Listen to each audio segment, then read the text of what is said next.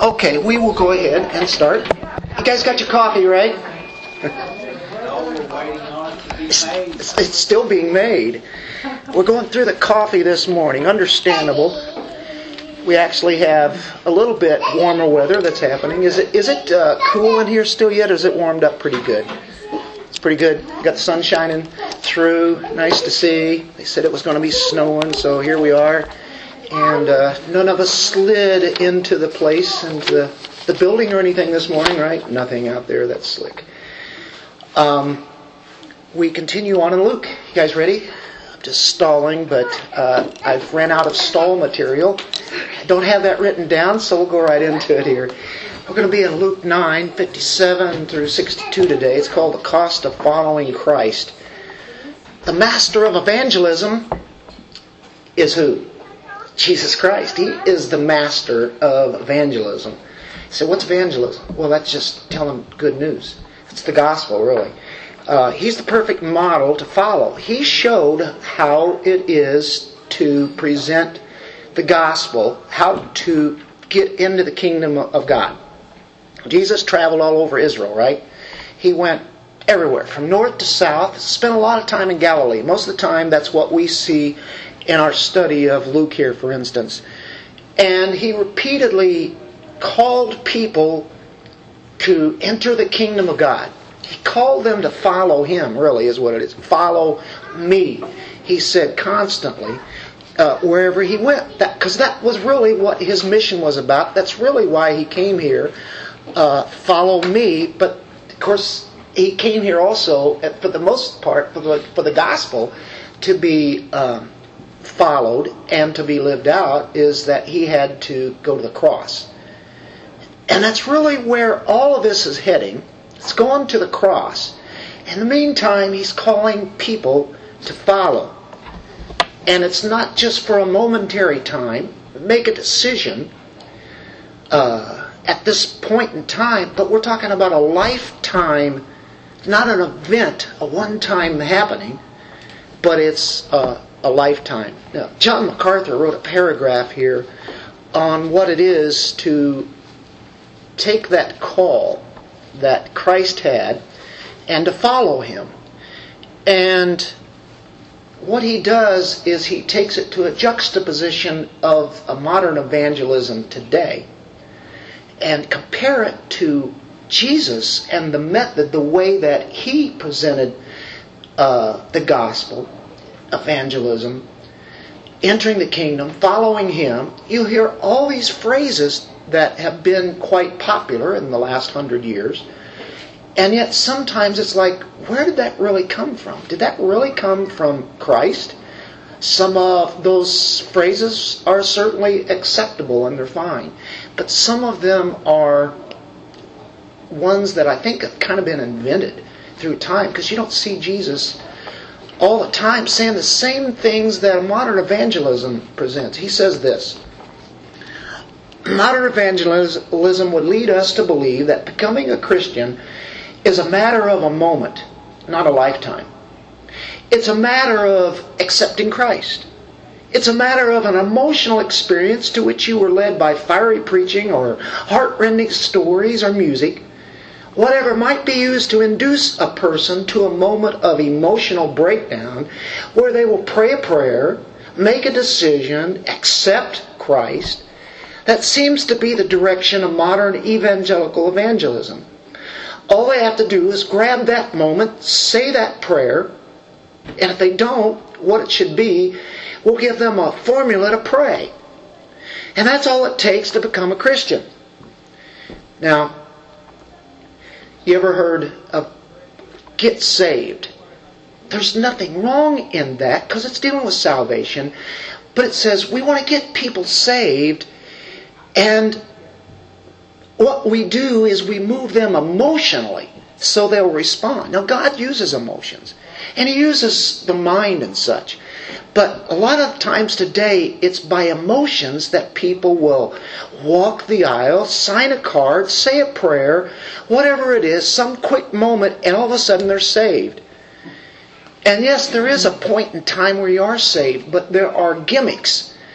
that churches will use to get people saved. And so it'll move them emotionally to a moment of crisis or a moment of decision or a moment of acceptance of Christ. He never brought anybody that I know of in the New Testament to a place where they were supposed to pray a prayer. Is there anything wrong with prayer? I'm, I'm quoting MacArthur here. Is there anything wrong with prayer? No. And for salvation. But just to get them to say the sinner's prayer and boom, they're saved.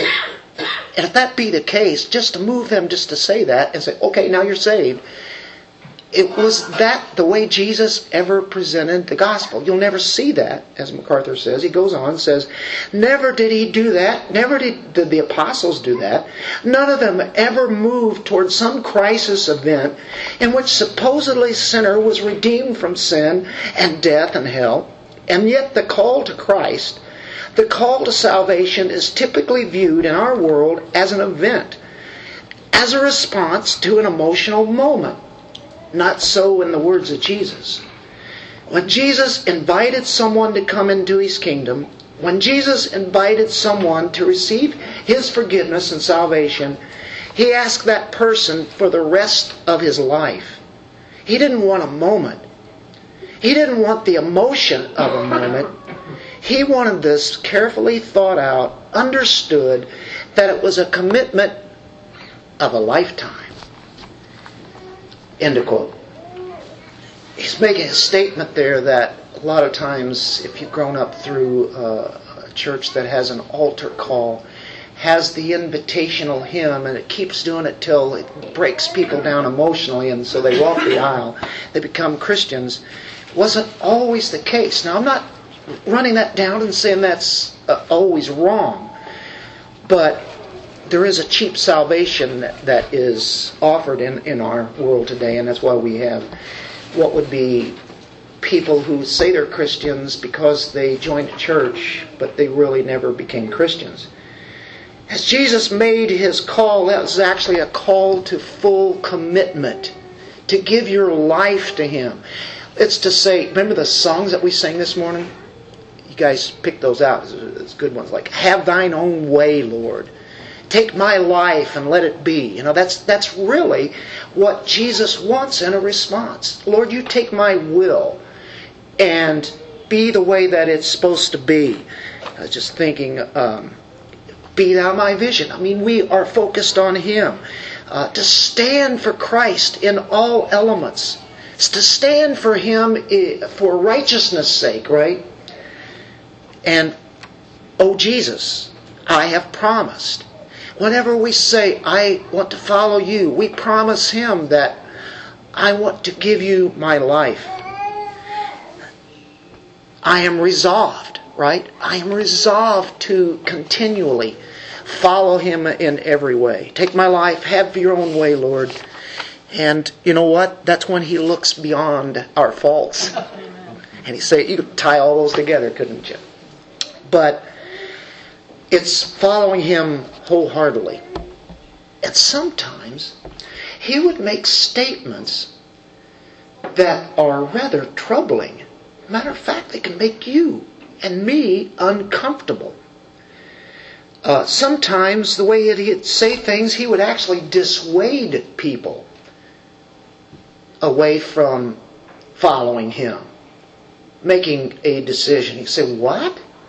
What are you talking about? And one of them is in the passage that we're dealing with today. Uh, he's always calling people to follow him, but he wants them to know why and what they are to do when they follow. At the end of John 6, many of his disciples, not, not just the 12, he had many disciples, many learners, followers, didn't he? There were the 12, but many of the disciples, what happened? They left. Why did they leave? Because they saw what he was demanding their whole lives. See, in John 6, I am the bread, right? I am the bread of life. You partake of me. You eat of me. It means everything that He is, you do that. It's Christ in you, right? He is our bread. It's, it's Him, Him alone. And when they saw that and heard that, because, see, what they were wanting was more bread. See, they had been fed. 5,000 had been fed the day before. Come back the next day, find him. What are they wanting? To get fed again. Free lunch, right? And Jesus says it's a, a lot different than the way you're thinking. We're talking about bread is me, right? Bread of life. You have to eat of me. From here on out, it's me in your life. And that offended people. So they left. I will tell you, it's very demanding. It's very uncomfortable. These people were disappointed because they thought the kingdom is that, oh, from here on out, He will provide me with all my physical food that I need. Because this is the kingdom, and here we are, we're right there at it. And it wasn't that time yet. So they were offended, they were disappointed. I want to tell you, as I studied this passage and many other texts that he has, I have to admit, sometimes I become very uneasy with the way that Jesus says things. He's a lion. Is he safe?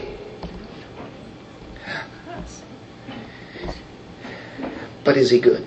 Right? He is a good God. Not always safe. When you start to grasp what Jesus is saying here, and it's taking a lifetime to grasp this, isn't it? Is this really what this is? This story is incredible. You know, we all like stories, don't we? Nandor is a writer of stories, and, and you get the idea of okay, what is, what is everybody wants to hear a story. And I don't have to make up stories to tell you every week. All I have to do is go into the scripture and we go right into the big story and we just take out a little bit of a, we don't even take a chapter of it, a little chunk of it. And we get to know personalities. So when you're doing a story right Nandor, you're learning the characters and their personalities and how this whole line is going. It's building up and it's building up. The fact of the matter is, no, no, no, we were reading about this story historically, but did you know what? You're in it. You're in the story. Man, you may not see your name here, but it, you're written in the Lamb's book, written from the foundation of the world. You're in this story. And at the same time, we see here's what it is to follow Christ.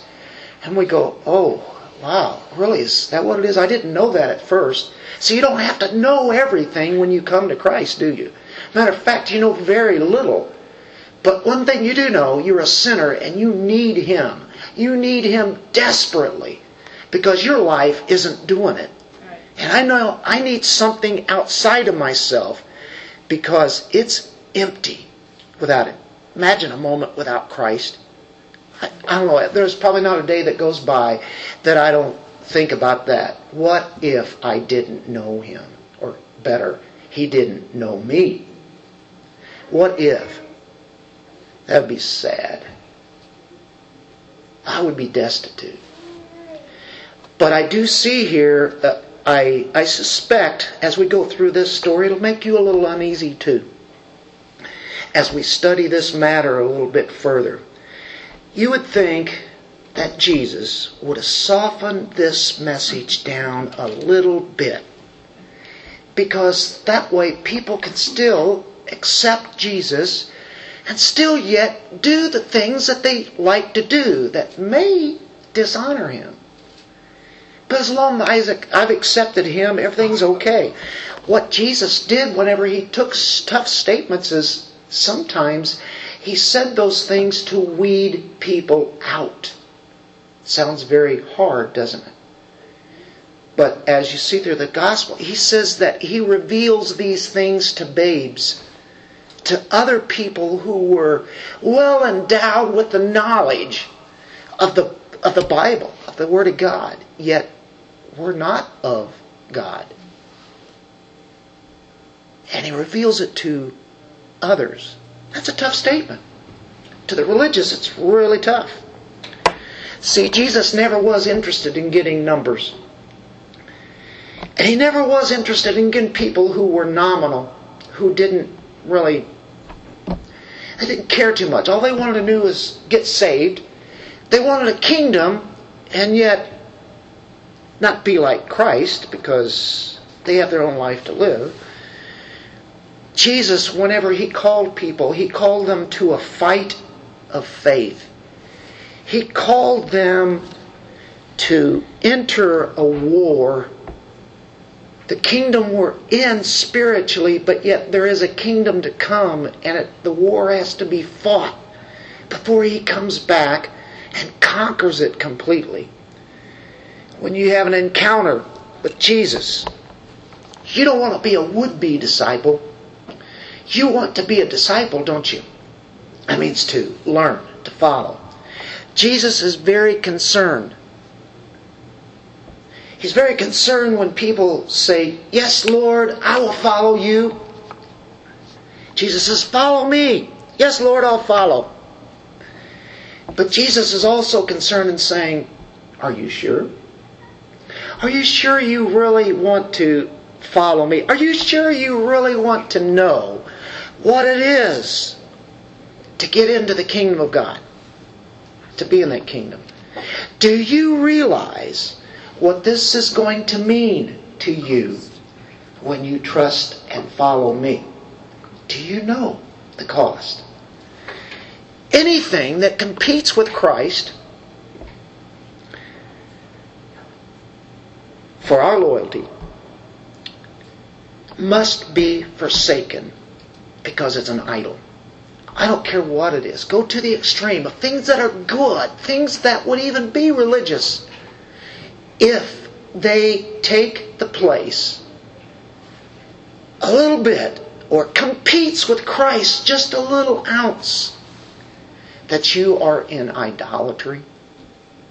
I'm in idolatry if it competes with who Christ is. He wants us to recognize that things that rival Him, they will hinder our commitment to Christ. Jesus is identifying here those things that we love more than Christ, and yet we would say, no, I don't say I would love that more than Christ. It's maybe a little bit underneath Christ, or maybe right there, but not quite. That undermines true discipleship. This sounds like, oh, you're taking this to the extremes. And I know, here we go. I didn't pick this text. I have to treat it fairly with what Jesus, what would happen if Jesus came in here and preached on it? I'd be glad to sit down because I'm going to be so far short of what he was really saying and demanding you know, this is a serious thing to even deal with God's Word and then to interpret it. But here we are with another tough one, and week after week we've had that. What's he doing? He's training the disciples. You've noticed that, haven't you? He's training them. Here's what this is. Are they believers? Yes, except one. They're following him. They're getting it a little bit at a time. They don't even understand the cross yet, though. They don't even understand it when they get to Jerusalem. They don't even understand it when he dies on the cross. They don't even understand when he resurrects.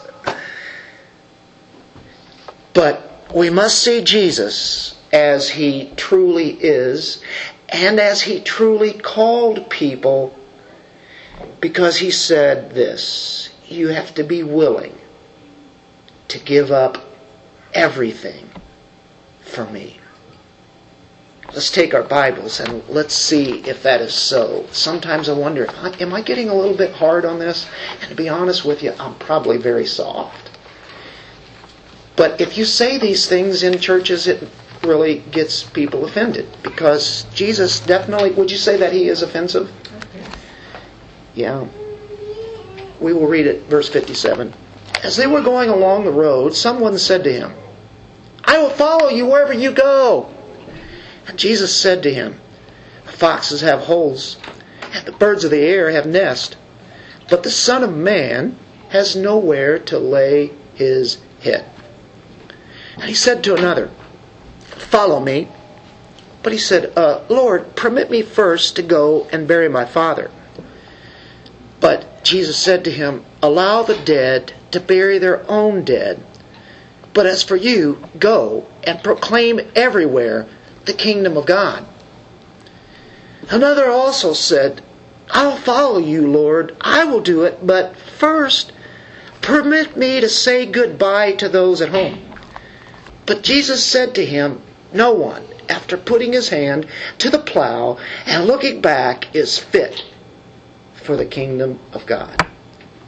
Father, help us to understand a little bit further what this passage is about. For it seems totally different from the way that you would be. As the demands here are extreme.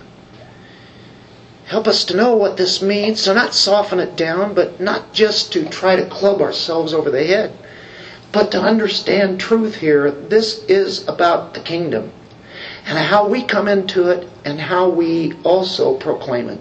In Jesus' name, we ask for your Holy Spirit for your understanding. Amen.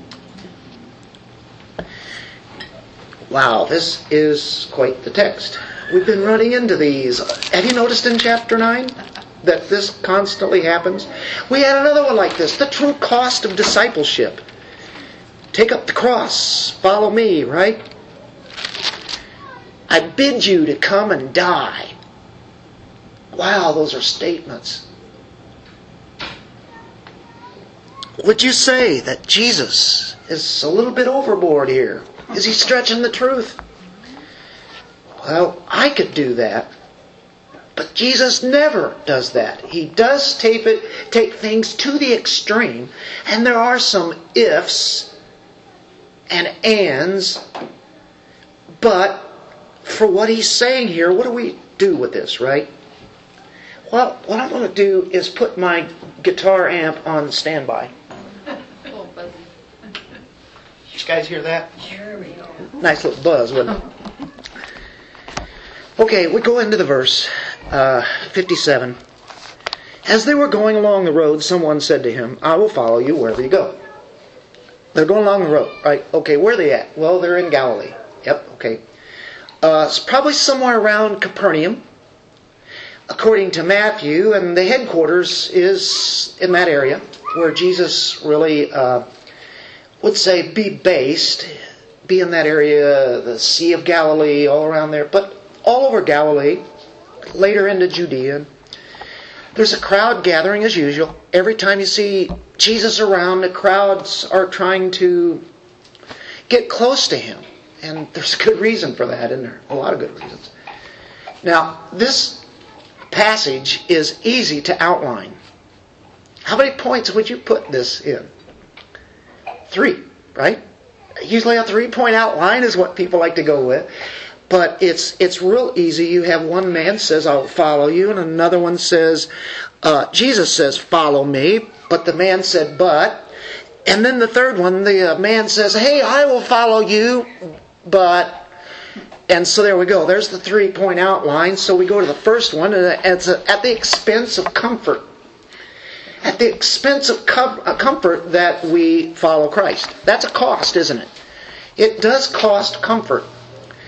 Now, it's kind of hard to identify a little bit here with this because here we are, we're in a building right now, pretty comfortable, probably around 70, 72 degrees in here. Sun is shining. We go home or we'll eat here and then we will uh, go home or somewhere and uh, we'll be in our homes and uh, we drive cars and we have uh, jobs and we have friends and actually things go pretty good here most of the time, right?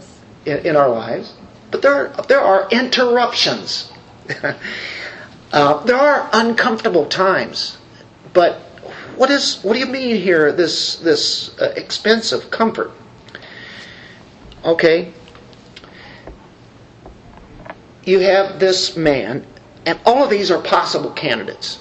Matter of fact, I think all of these possible candidates for the kingdom are convinced that this man is someone special. I mean, you'd be an idiot.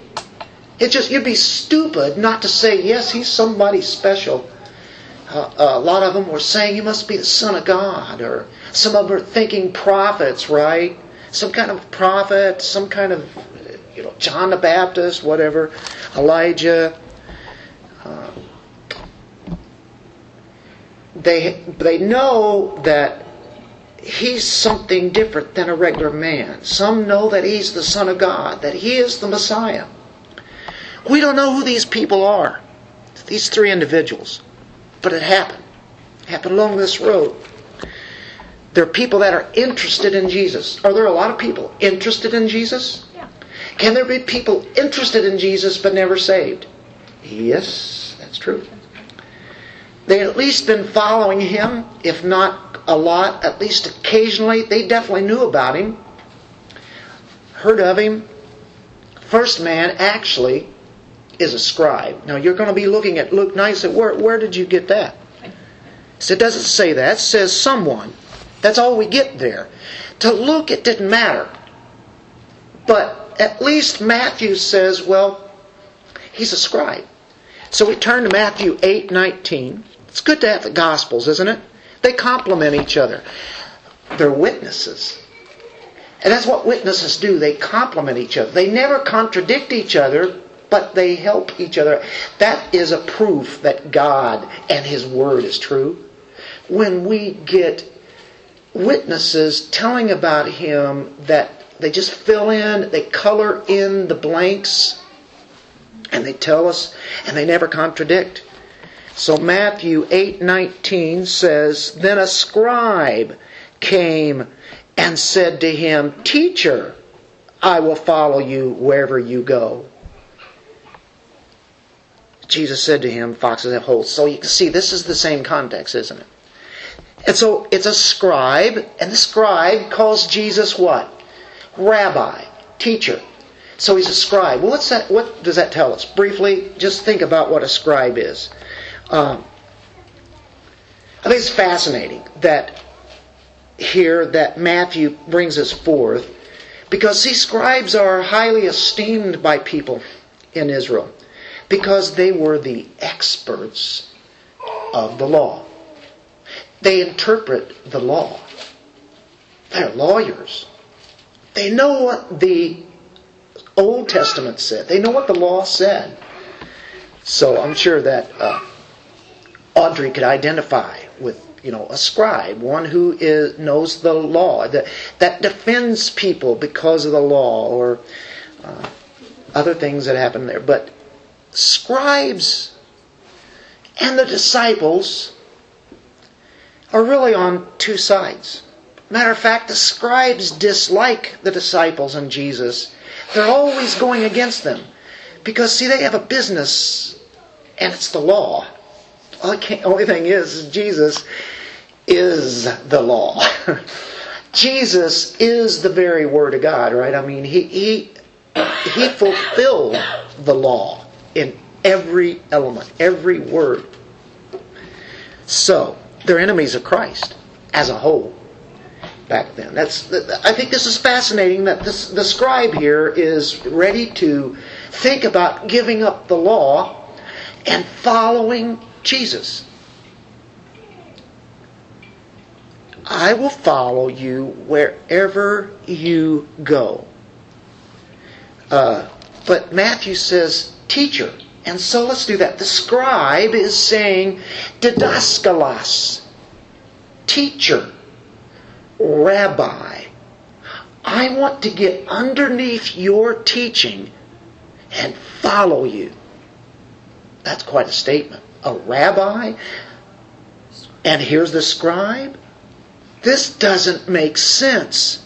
He would be ridiculed by the Pharisees and the scribes, all the lawyers, all the ones who were, were after, as uh, the, the, the, the Sadducees and such, that were after Jesus to kill him.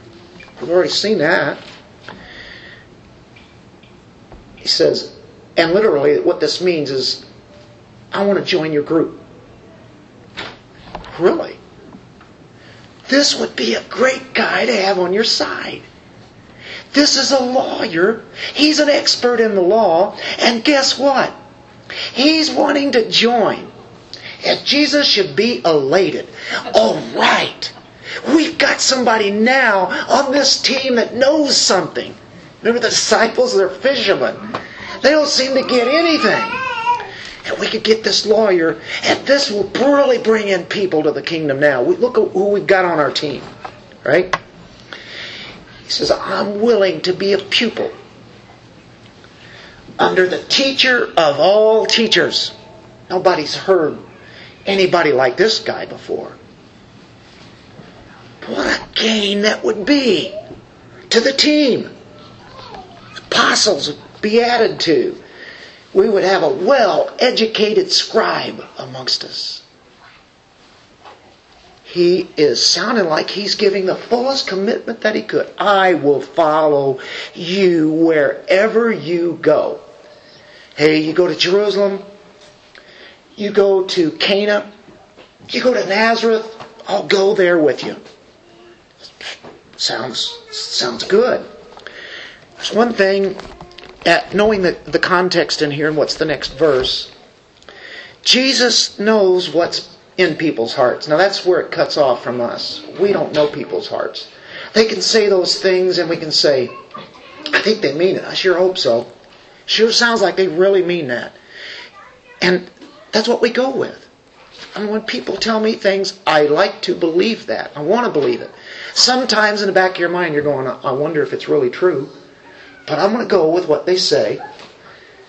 So, we uh, now look at John 2, verse 23 through 25. Jesus has been doing miracles. Jesus really was doing some things, saying some things. And he had been at Jerusalem, and it was the feast of the Passover. So, verse 24, uh, uh, at the end of 23, people were observing his signs, which he was doing. People are seeing amazing things. But Jesus, on his part, not, was not entrusting himself to them. He didn't have faith that they had faith. That's what he's saying. For why? He knew all men. And because he did not need anyone to testify concerning man, for he himself knew what was in man. Jesus knows what's in the heart. And if it's not true, he can tell it. He knows, right? Jesus knew that, even at that time, early on in his ministry. The people were believing in him, it said. They were observing his signs. But at the same time, as they're affirming him, he knew what was in their heart. He had no faith in their faith because their faith really wasn't a true faith. So, you know what Jesus does with this man now here back in Luke? You would think he would say, Fantastic. Thank you. join these guys over here. They'll tell you how you're to fit in here, you know? Let's go to the next one. No, because he knows that this guy doesn't really know what Jesus is demanding. He says, I want you to get this right. You know what Jesus does? He goes right to the heart of the issue. He doesn't lead the man on saying, oh, we can add to our number. Now we got this scribe. No. Um, he knew this man had a desire for comfort. He knew this man had a desire for ease. See, we don't know those things about people till later on, maybe. Jesus already knows here's the problem with this man. It's just like the rich young ruler. Why did Jesus go right to the heart of the rich young ruler? Rich young ruler had followed all the laws as far as he was concerned. You know, I do this, I did this, I did this, did this, checks them off. You know, I mean, if anybody's getting the kingdom of it, was the rich young ruler. And Jesus says, okay, fine, great. Okay, I'm going to, and, and really what he's doing, he's saying, I'm going to show you what your problem is. And he says, what? Go take all that you have, all that you own, go and sell it, give it to the poor, and then follow me. What was the man, man's problem? It was the stuff that he wanted to continue with, this, the nice, comfortable situation that he was in, with all the money that he had and respected. Give all that away and follow me. What happened to the rich young ruler? As far as we know in Scripture there, he turned back and he left. Jesus loved him, but yet at the same time, it was like, it was a sad moment because rich young ruler couldn't give up whatever it was that was his idol. And he said, Fine, I'm sorry, I, I got to go. I was dejected. He says, I, I can't do that. That's why Jesus goes right to the heart. What's your problem? Are you willing to give that up so I can fill in the hole when you give it up? See, he never goes in and takes something out and then leaves a hole there. What does he do? He comes in and fills it up with what you really need. So, it gets to the issue. Everybody knew about foxes having holes. Everybody knows about birds having nests. What's that saying? They have homes. Even the animals have their own homes. Even the birds have their own homes. That's just, that's just basic, isn't it? And so he says, I don't even have that. Birds have more of a home than I do. Jesus is really taking this to the extreme. He didn't own a home, did he? You would have thought he could just come up with the money, you know, just have a fish come up and have gold coins every day. And, you know, he has this mansion sitting up on a hill while he lived here. He never had a home of his own. Um, following me, Jesus is saying, is not just comfort. It doesn't mean comfort and ease and wealth. Some think that that's what a Christian is. They will have ease and comfort and wealth. Following me, it's no guarantee of any of that. See, I don't even own my own bed. Jesus is saying to this guy. He needs to hit this man where he's at, and he does. Listen, he's saying, Are you willing to follow me under these conditions? We don't get the uh, the rest of the story here. Did the man follow him or not? Doesn't say, does it? All that Jesus does is address it to where he knows where this man is at and what his problem is. Are you willing to follow these under these me under these conditions? Are you willing to leave everything behind? You willing to leave your home to follow me? Uh, we don't know about this man. The impression that I'm left with is the man probably went away shaking his head. Probably something like the rich young ruler. Now, I don't want to read into the text, may not be that, but that's the what I imagine here because Jesus is seeing where this man is at, and he doesn't say, Yes, I still am. I don't care what it is. I'm following you. I'm willing to give go. We don't get that, do we? Uh, could be, but uh, I don't see it. Jesus is saying there's a battle to be fought. You're entering a war. There's a race to be run. You're in a race. Keep running. There's a work to be done. Boy, there's a lot of hard things that you're going to have to endure. I think for this country, it's becoming a little bit harder for Christians. We are starting to see a little bit of persecution. Of course, you see some of the things that stand in for. Of course, abortion is one of the worst travesties that this nation has ever been a part of. And uh, of course, I think there's been now a law in California, the great governor that they have, and I say great in a in a bad way.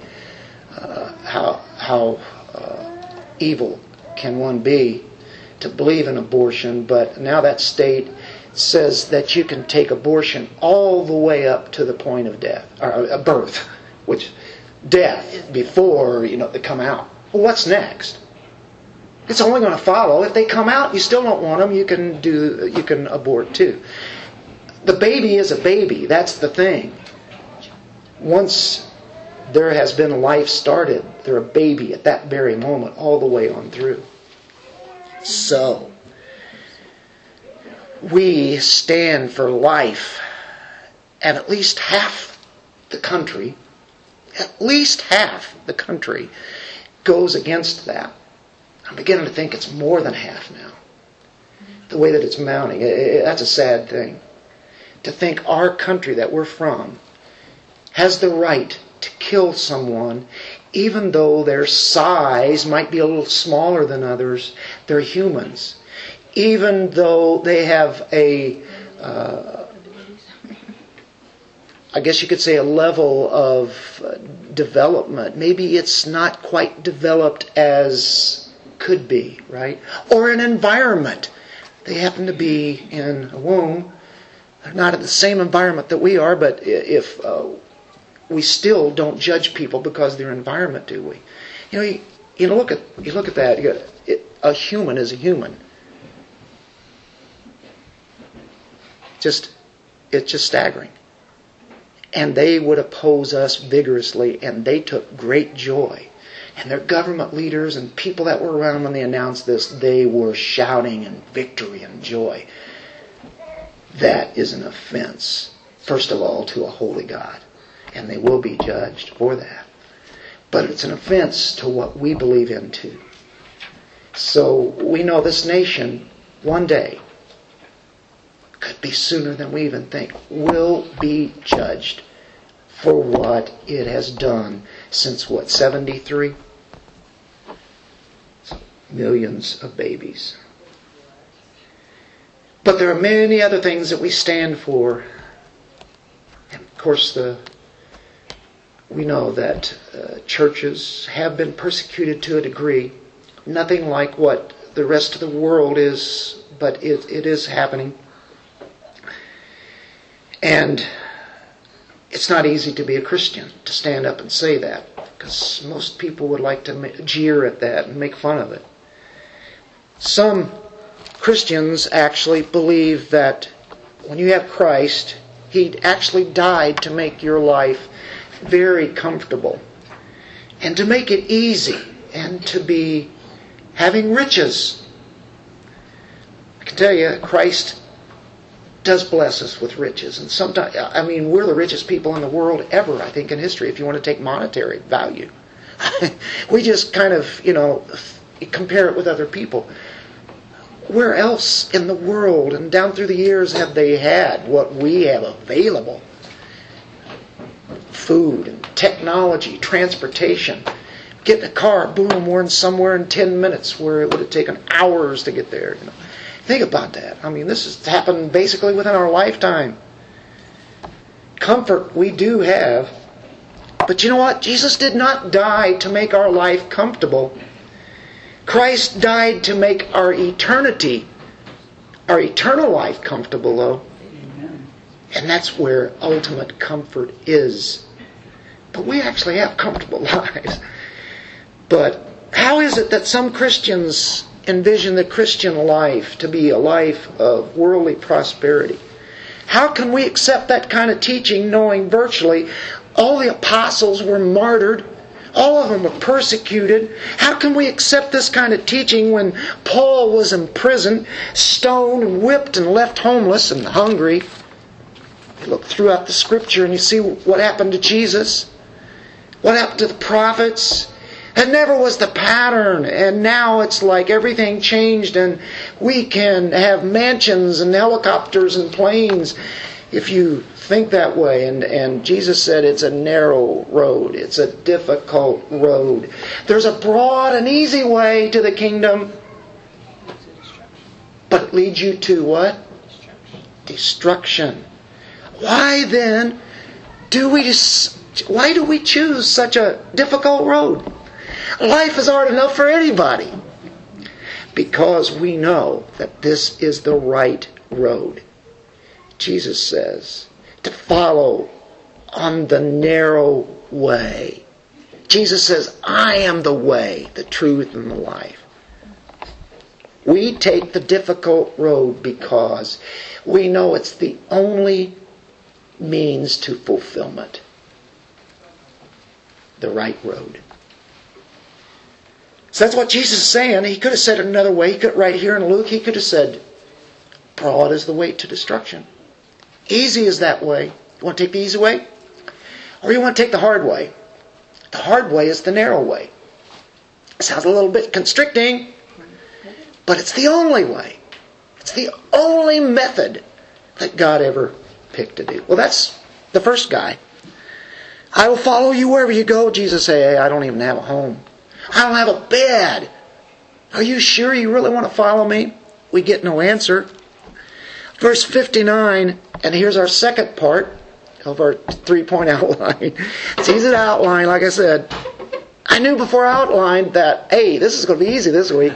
But then I'm going through the text, I'm going, oh, this is not easy. This is hard.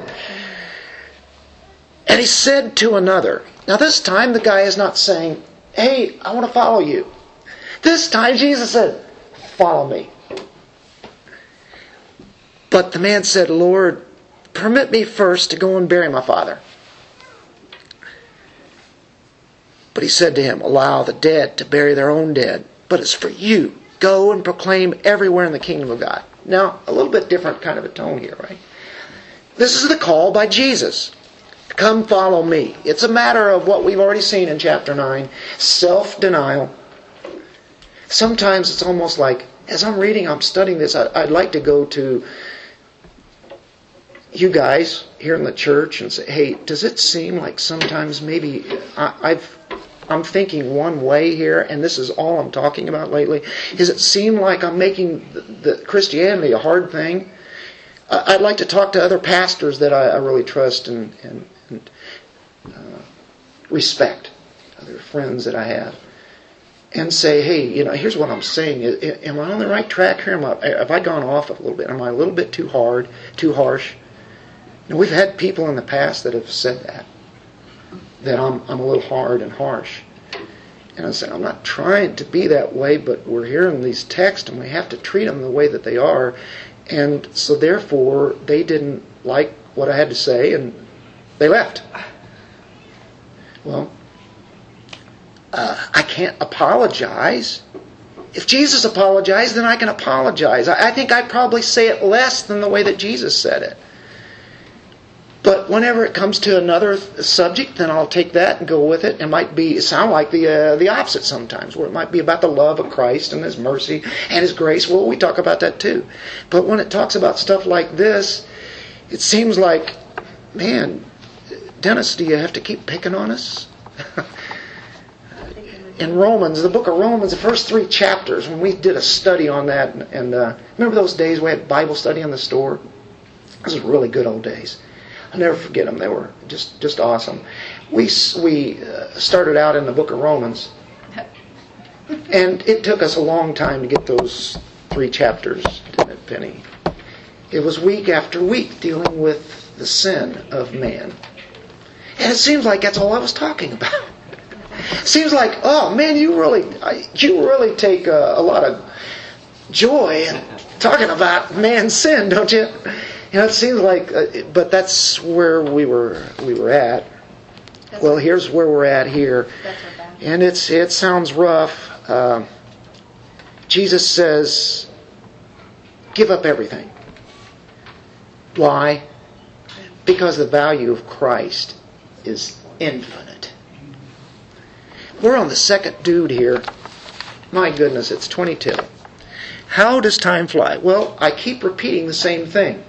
The next two guys are going to go by pretty quick because you want to know why? It's the same thing. Jesus is consistent. Just different ways of looking at it. Okay, what about this? Let, let me bury my father. Okay, you know, I think everybody here would, would have a little bit of difficulty with this. We know Jesus is right, but am I taking, what does this mean?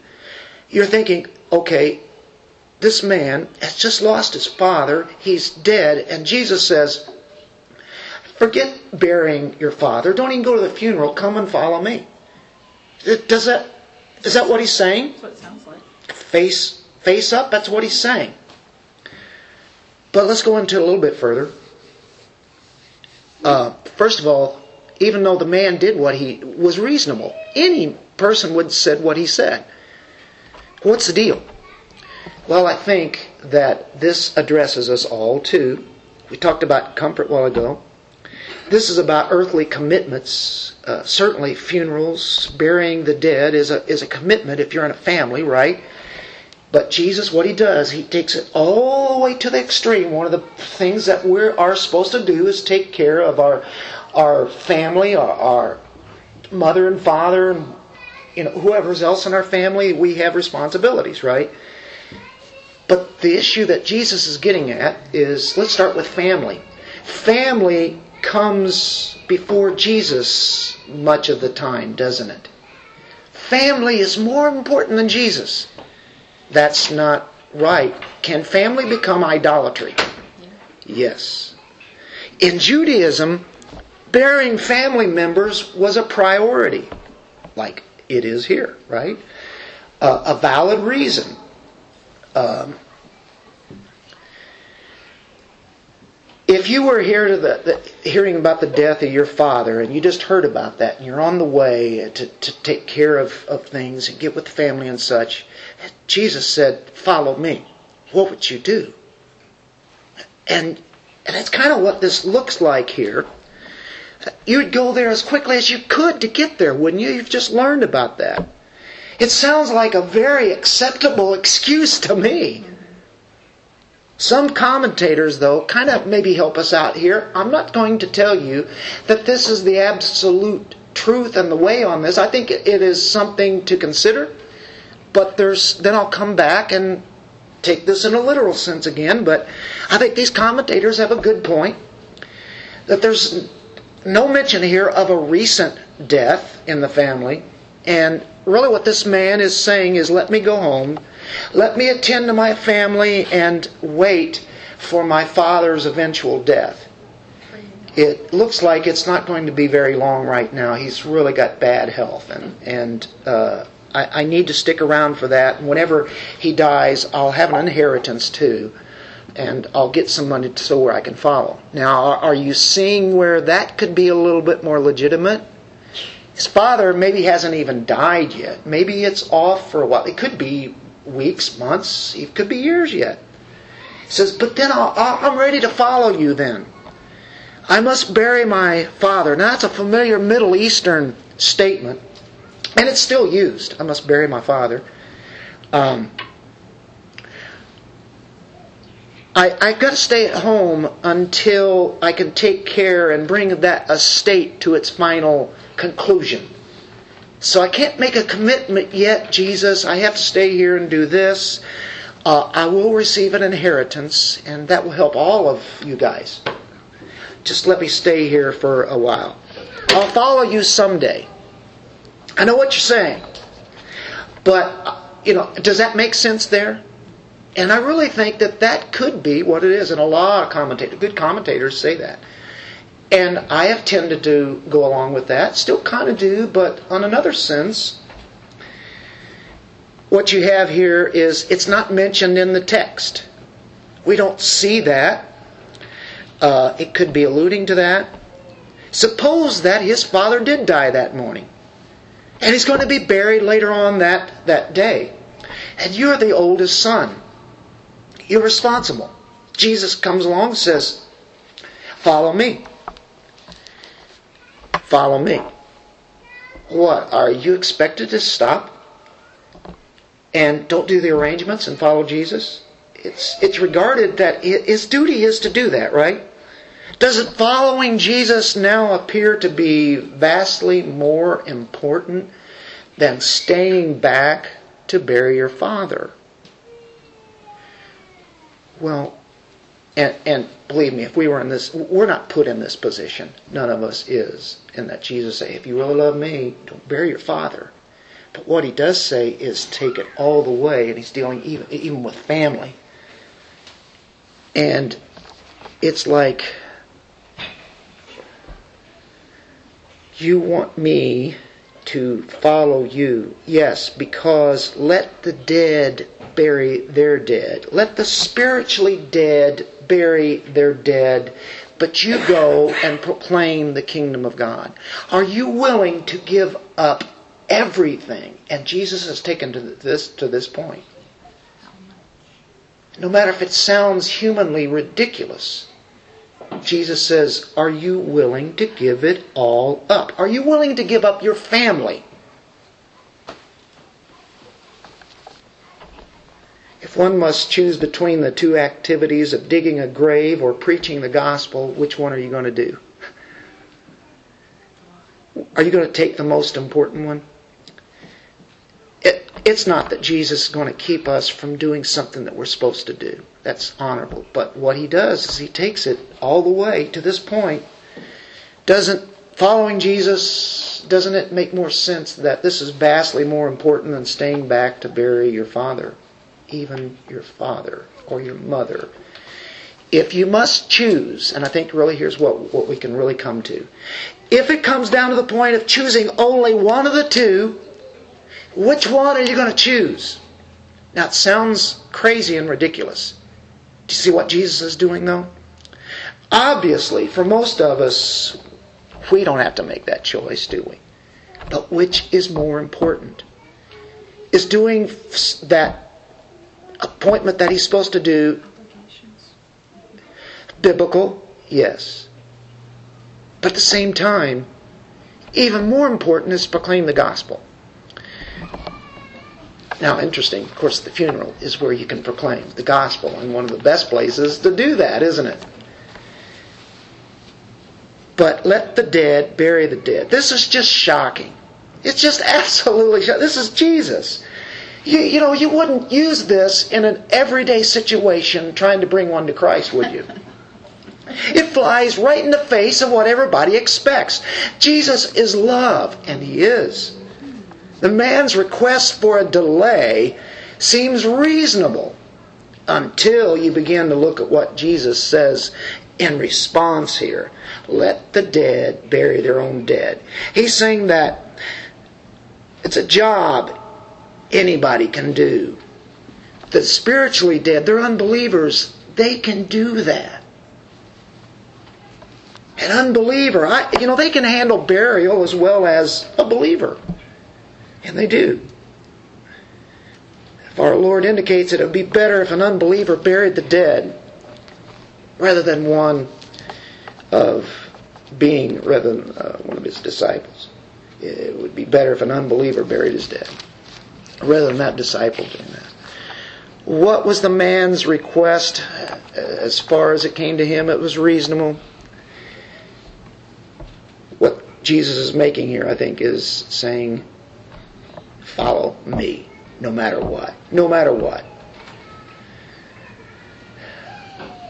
I think what it could be saying is the best excuse possible. The best excuse possible, even though it's as biblical as can be, should not ever get in the way of true discipleship. And he delayed. Jesus is saying, I want you to follow me what? Now. Don't worry about anything else.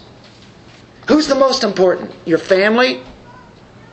And That's the extreme where this goes. Or Jesus? Jesus is deliberately doing this to shake up this disciple. Not because Jesus doesn't want us to care about our families, but he's emphasizing the most important thing there is. Just how important is it to follow Christ? Let the dead bury the dead. Give ourselves. We want to give ourselves to our families. That's biblical, right? Yes. But whenever family comes in the way of what your duty to follow Christ is, no compromise. You follow Christ. And that's what it comes down to. If we had to make a choice, as some people have, between following Christ and following family duties, which one would we choose? What's eternally more important? Jesus saying, Am I more important to you? Am I even more important than your own father, your own mother, your brother, your sister, aunt, uncle, cousins, right? Who's more important? That gets us to the third one, last two verses. And this is at the expense of everything else in life. 61. Another also said, I will follow you, Lord, he says, now, you know, this, it's just like he was right on the heels of what we just talked about, and he says, I'll follow you, Lord. You know, there's almost like a self righteousness there. But, and there's the problem, first permit me to say goodbye to those at home. Now that does sound reasonable, doesn't it? Here again, Jesus stretches this all the way out. I will follow you. I'm not going to be like that other guy I'm going to follow you. Uh, let me go and just, just say goodbye. Let me let me go give a, a hug to mom and dad and, and, and brothers and sisters. Uh, you know, I want to follow you. The delay just seems so minimal. It hardly appears to matter one way. You're only talking probably a, a short amount of time here. And if you have Elijah and Elisha, you know, Elijah calls Elisha to follow him. You go, yeah, that's right. He called him, but he said, first let me let me go and say, you know, my goodbyes, and I'll follow you. And what uh, did uh, Elijah say? No, you follow me now. No, he said, yeah, go ahead. You can turn to 1 Kings chapter 19, verse 19. Seems contradictory almost. It's not. So, uh, Elijah departs uh, from there. You have Elisha, I mean. And, and so he departed from there and found Elisha, Elijah does, the son of Shaphat, while he was plowing with twelve pairs of oxen before him, and he with the twelfth. Now here you have the oxen, you have the plowing. Sounds like, you know, what's happening in, in Luke there. And Elijah passed over to him and threw his mantle on him. He's saying, Follow me. That's recognizing, You're my one who's going to be following me. He left the oxen, ran after Elijah, and said, Please, let me kiss my father and my mother, then I'll follow you. Does that sound legitimate? Absolutely. I would always say, make sure, whatever you make sure to keep it right with your family, right? He said to him, Go back again for what I have done to you. So he returned from following him and took the pair of oxen and sacrificed them, boiled their flesh with the implements of the oxen, and gave it to the people, and they ate. Then he arose and followed Elijah and ministered to him. What did Elisha do? He did go back and to, you know to to give them goodbyes which is the right thing to do. He even takes what he had done before, the oxen, that's what he was plowing, and his tools, the implements, the instruments. And what did he do? He gave it to the people. Of course, they, they ate because he, he knew that he would not go back to that again. He was done with it did a good old fashioned book burning. I had to burn my albums. I watch them melt on some of those hard death metal stuff that I used to play.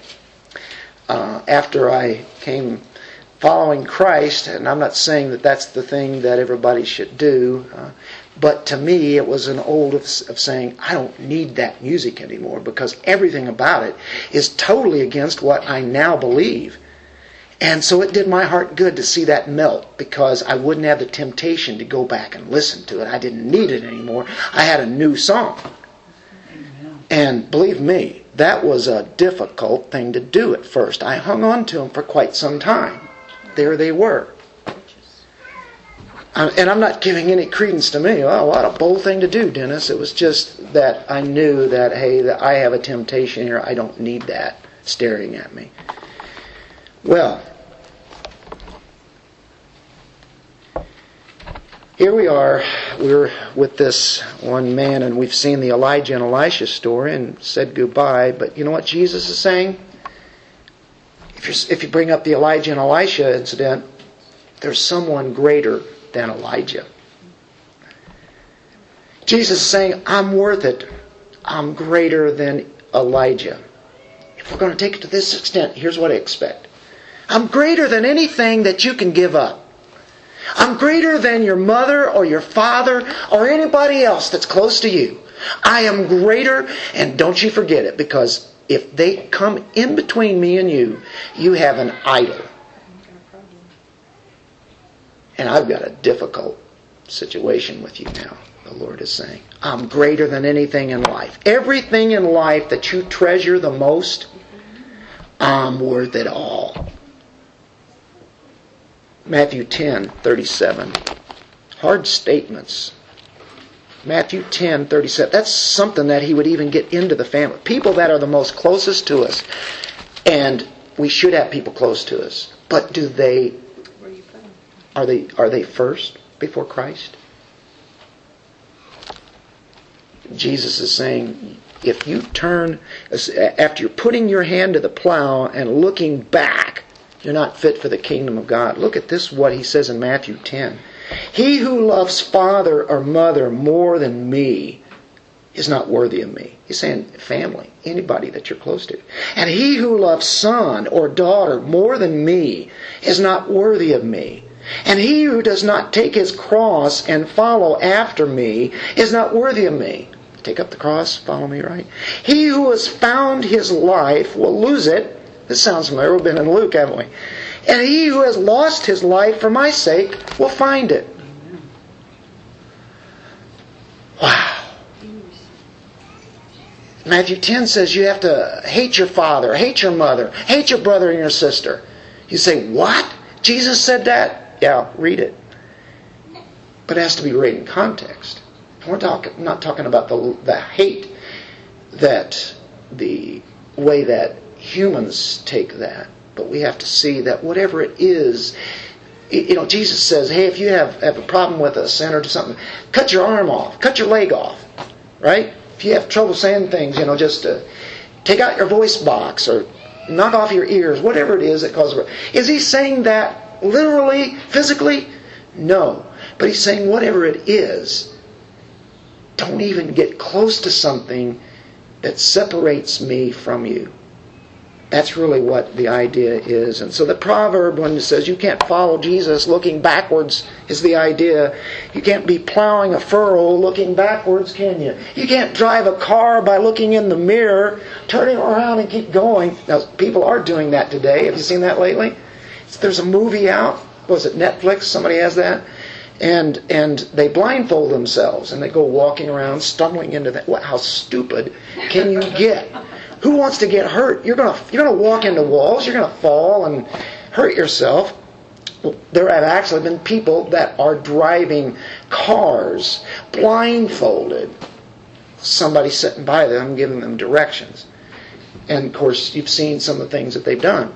Of course, they've ran into other cars. They've uh, ran into all sorts of things. Um, Jesus is saying you can't have a divided heart. You can't be, as in Pilgrim's Progress, Mr. Facing Both Ways. You remember Pilgrim's Progress? Mr. Facing Both Ways.